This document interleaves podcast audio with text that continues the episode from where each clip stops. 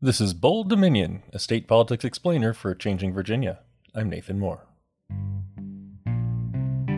In my job at the radio station, I get a lot of press releases and marketing emails. There's this one company that sends me city and state rankings in really some of the oddest categories best and worst cities for brunch lovers, best and worst for naked gardening, best places for getting stoned. I mean, you put those three together, that's a hell of a weekend. But there are some other lists that are a little more serious. Three years ago, back in 2019, Virginia ranked at the high and low extremes of two very different lists. CNBC named Virginia the best state for business.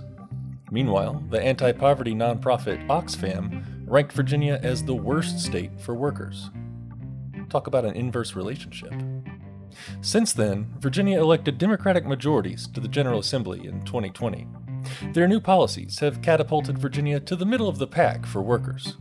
And despite that, Virginia has remained number one last year in CNBC's rankings for business.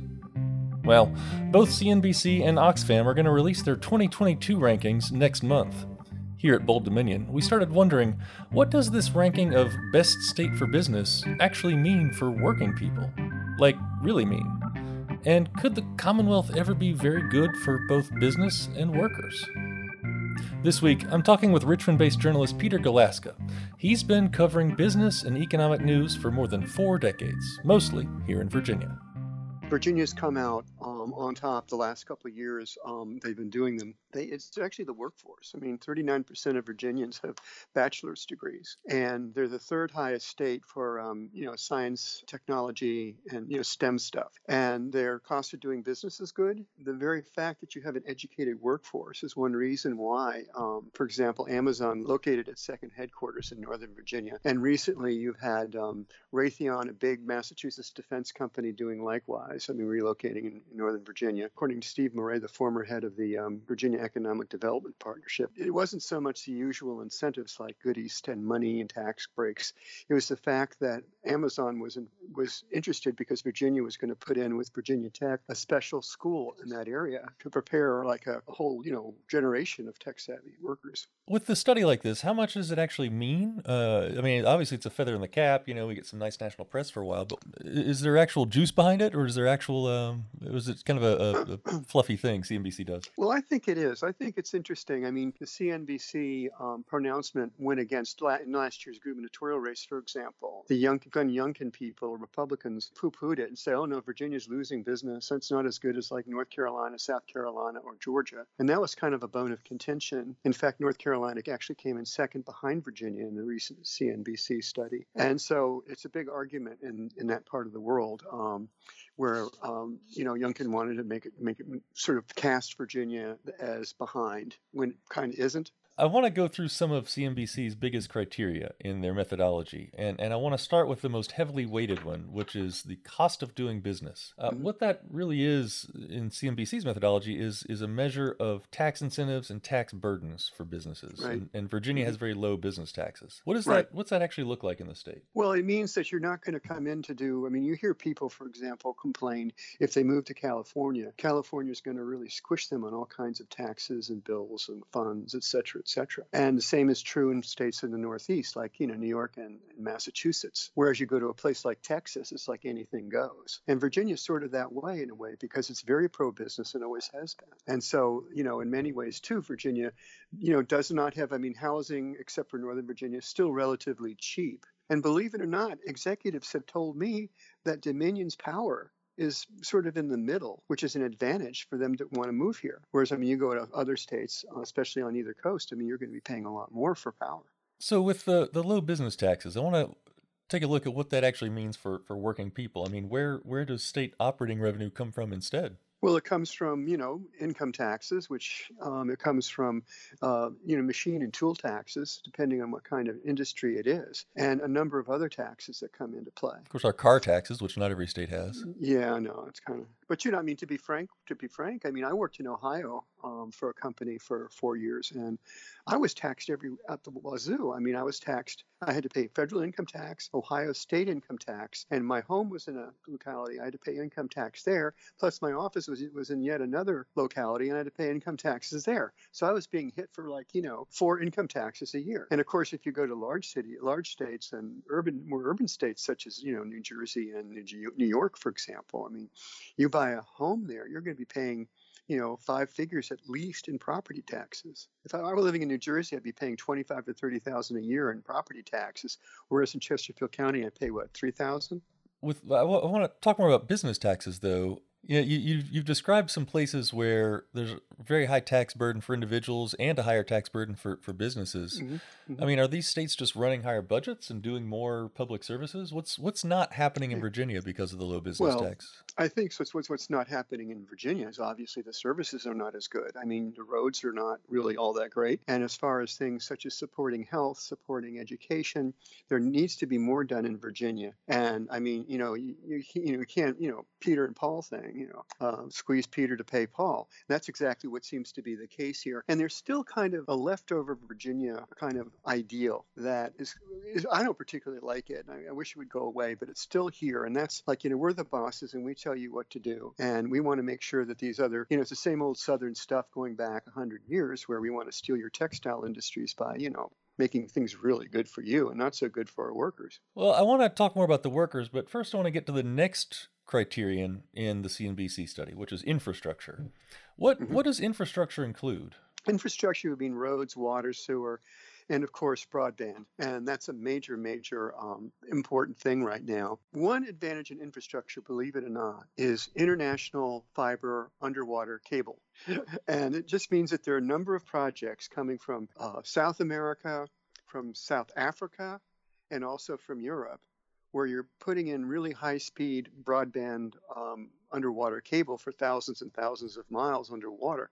And a number of them are popping up in the United States in Virginia Beach. And also, Northern Virginia also has for years had the biggest traffic load in the internet of any state in the country. So, I mean, that's expanding. And that's one reason why data centers are so popular here because there's, you know, it's right there, just plug in. Yeah, Peter, I'm reminded of uh, um, uh, some other conversations you and I have had over the years about these kind of like two Virginias. You know, you just right. mentioned uh, Northern Virginia and Hampton Roads if you throw in Richmond and, and some of the college cities, uh, you know, these are very highly developed infrastructure mm-hmm. places, right. um, both roads and you know broadband and all the rest, uh, and and good water systems and all. And yet, if you go out to Southwest Virginia, South Side Virginia, some other pockets and regions, it's a it's a whole different story, uh, and the mm-hmm. infrastructure is is is you know not even the same tier. Take me through kind of that dynamic in the state.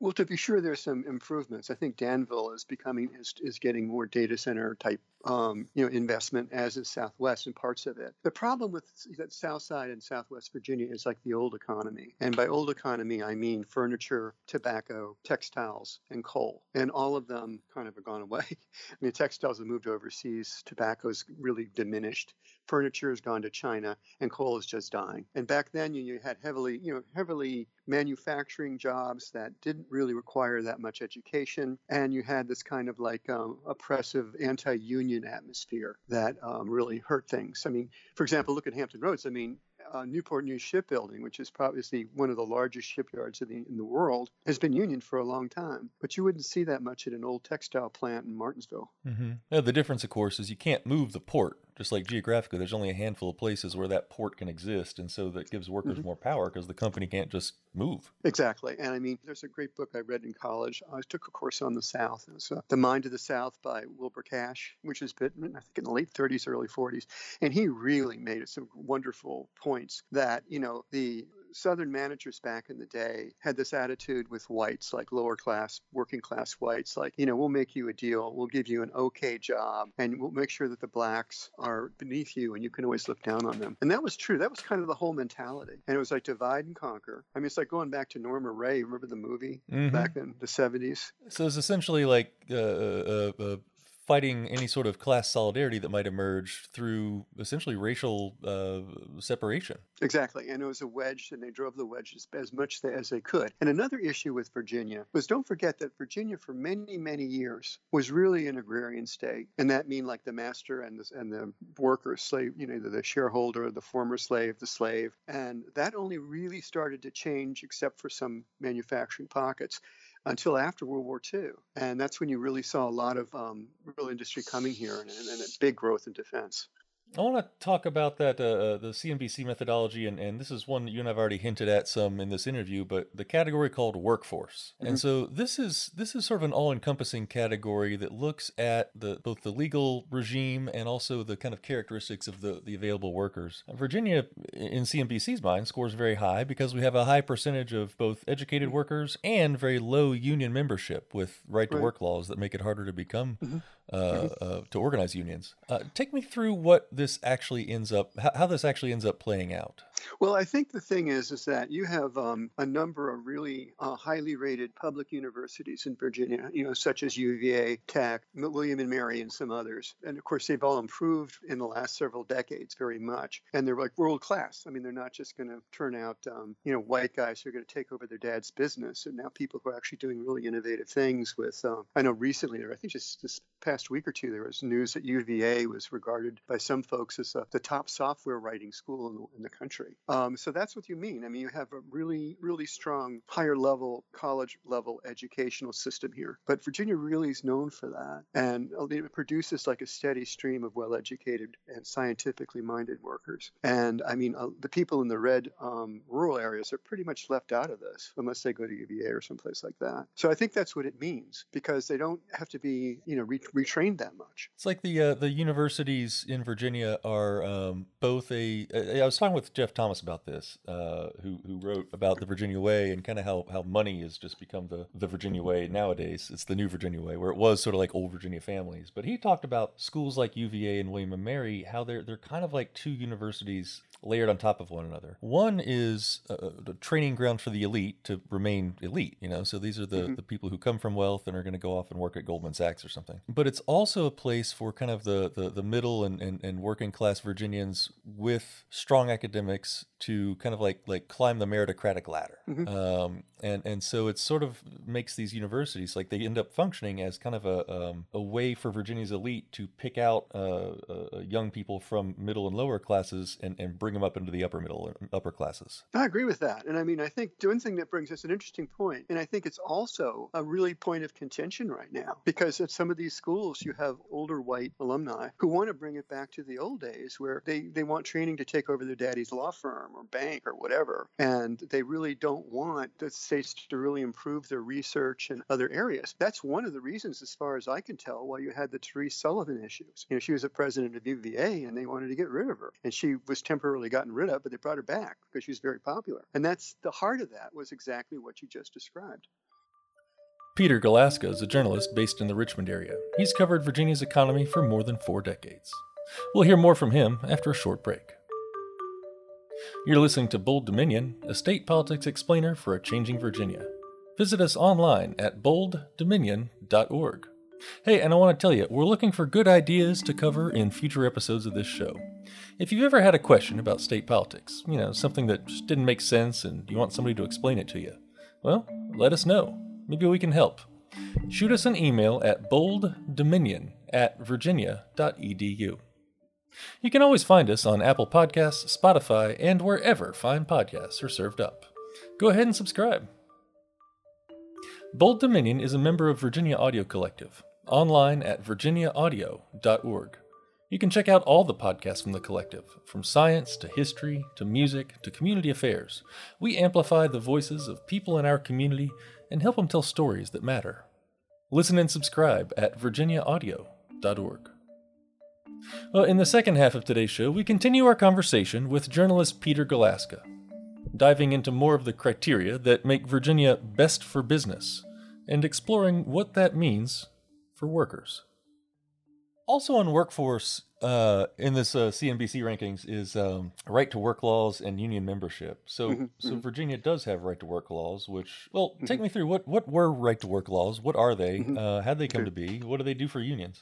Okay, well, basically, right to work came about in 1947 with uh, federal law. It was a Taft-Hartley law, a labor law, big one, and it allowed this to happen if states could choose if they don't don't want to be uh, uh, they want to have a so-called right to work, which means you don't have to join a union and you don't have to pay union dues, whereas in other other states you do. There are 27 states that have right to work laws, including Virginia, and the idea is on the one side they're saying, well, why should I have to join a, a union, which is mandatory in some some you know, like large Midwestern or, or northeastern states. Most of the right to work states are in the South and the middle of the Midwest. The, the idea with the union membership typically is if your shop, if your workplace votes to go union, then that union will represent all the workers and all the workers pay dues. But with right, Right. to work, you simply don't have to pay dues unless you feel like it joining. Well, the unions complain that they do a lot of work in getting, you know, better pay, better benefits, better working conditions for everyone, and yet some people don't pay for that. They pay, you know, and that's that's where they think it's unfair. And of course, the overriding reason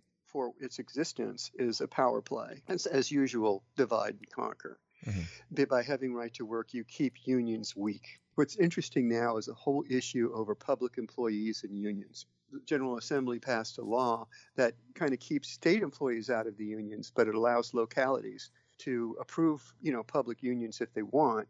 But it can, even that is sort of a half step because it doesn't give the unions full power. So with with low union membership in Virginia, with it being harder to form unions in Virginia, that has uh, presumably kept wages and working conditions more in the boss's favor. Yes, it is. But then on the other hand, if you're bringing in a tech firm or even a financial services firm, you've got to keep up with um, the Joneses. You know what I'm saying? You can't just offer somebody a lot lower salary because it's Virginia. You know, it's, it's just not going to work if you're importing people, that is. One thing I wanted to, and that actually is kind of an interesting um, look at uh, a category CNBC calls life, health, and inclusion. Uh, There was a more generic uh, category CNBC had called quality of life, but now they call it life, health, and inclusion. Um, what's going on with this uh, with this category? Well, what it means is sort of a more modern way of saying um, that you would have the state offers. You know, good amenities in terms of things to do on vacation. It means that um, your traffic may be less. And as far as health, you've got good, uh, accessible, uh, not too expensive health systems. And inclusion means everything. It means from, you know, minorities and people of color having more advantages and also uh, gay people having, you know, rights. And big companies now really mark highly for that. You know, it means that some states like Florida and Texas are going to lose because they're in some ways anti-gay and anti-minority. And so Virginia has recently, the General Assembly has um, done a lot as for inclusion, like, you know, gay marriage and things like that, although the current Republicans want to push that back. Yeah, so it's interesting. CNBC kind of altered the criteria a little bit right around the same time Democrats had majorities in the state House of Delegates and state Senate, and happened to pass laws that that match the new uh, the new criteria. How about that?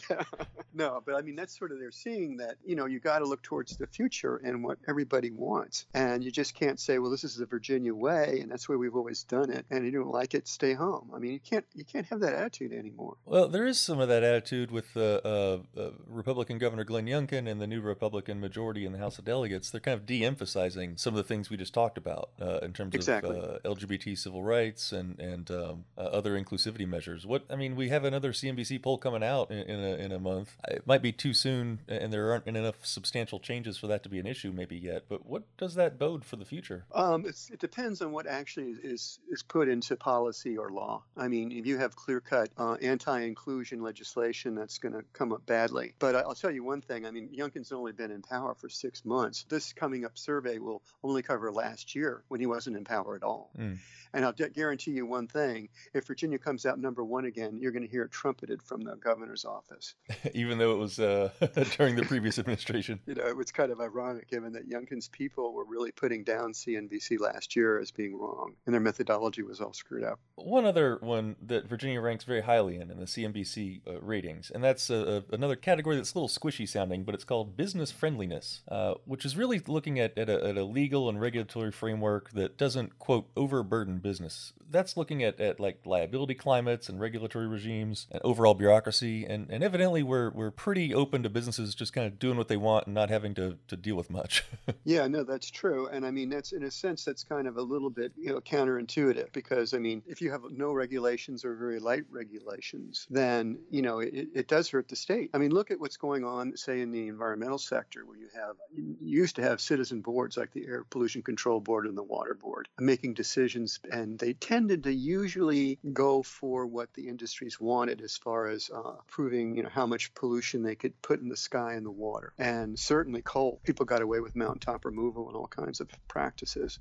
And the same goes for safety. The same goes for um, having to really pay workers more in terms of benefits, in terms of vacations, in terms of, say, maternity and paternity leave. And that's really kind of bad news. I mean, you know, that's kind of a, that's what businesses tend to want, though. Well, so Peter, overall, I'm, I'm getting a picture of Virginia's business climate here over the course of our conversation. We we have a strong education system and higher education system, and all and have mm-hmm. for a long time, and mm-hmm. so we churn out a lot of highly educated workers. Uh, in the cities, we have pretty strong infrastructure, but we also have a political culture of, of really letting businesses kind of do what they want and, and not have to pay much in tax or deal with much regulation. Uh, mm-hmm. and it's also harder for workers to organize and, and, and unionize and demand better wages and conditions. But workers with resources and education, particularly in, in tech fields, can ask for more on, on some kind of merit or, or patronage system that the businesses run there's sort of a, a, cultural shift to kind of good lifestyle things like you know sustainable energy and and inclusivity uh, and access to healthcare. These are all you know good things, mm-hmm. but but the fundamental power dynamic, uh, economic power in particular, is still very much in the business's favor rather than kind of that of, of working people. I agree with that. It's just that I think that it's sort of you know it's being chipped away at you know as years go on and more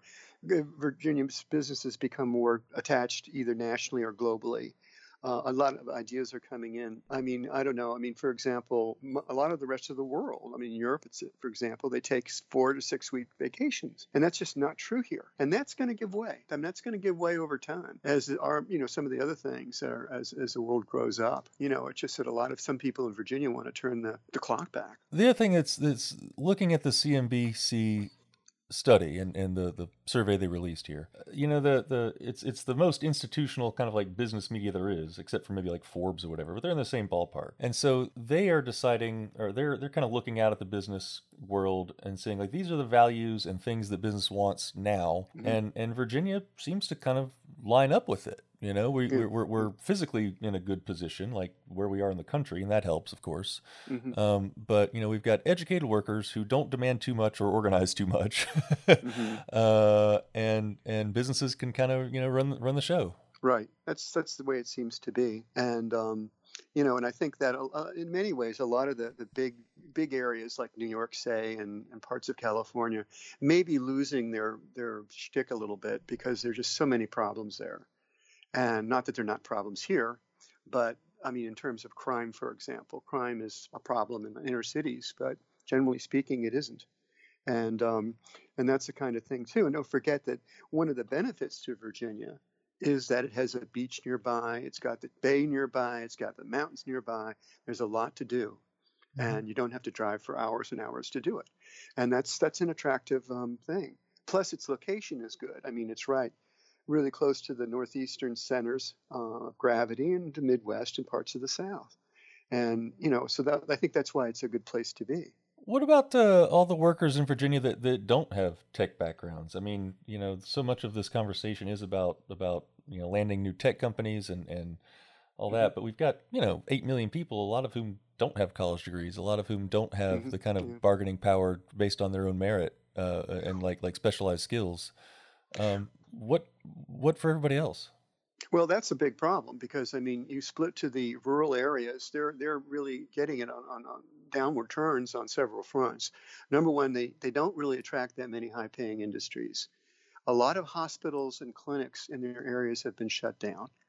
For the, if they need medical care, they often have to drive for an hour or more. And schools may or may not be any good, and they may not have access to broadband, although they're working on that and that's really what what brings it down. Uh, when I talk to economic development people, the, the, the thing that they're they're trying they're really trying to push are like you know um, mega sites or super sites or whatever you want to call them, where you have manufacturing or data center ready large plots of land of at least a thousand acres that are already, you know, have the the water and sewers already in, the broadband's in, the electricity's in, and they even they said they need natural gas. Um, and that's also an asset. If you're near a gas pipeline then they claim that you've got a better chance of landing a, a good industry.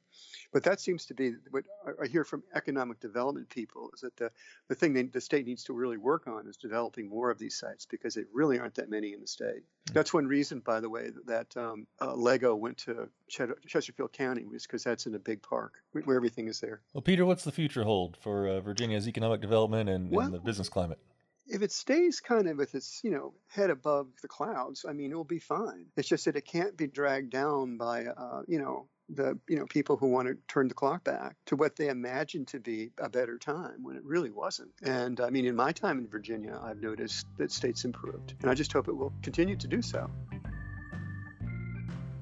Peter Galuszka is a journalist based in the Richmond area. Thanks to him for joining us for this week's show. My name's Nathan Moore, and I'm the host of Bold Dominion. Our editor this week was Ashley Park, and Sadie Randall and Omega Ilovich helped out with production. You can find us online at bolddominion.org, and don't forget to subscribe. It's just a click away.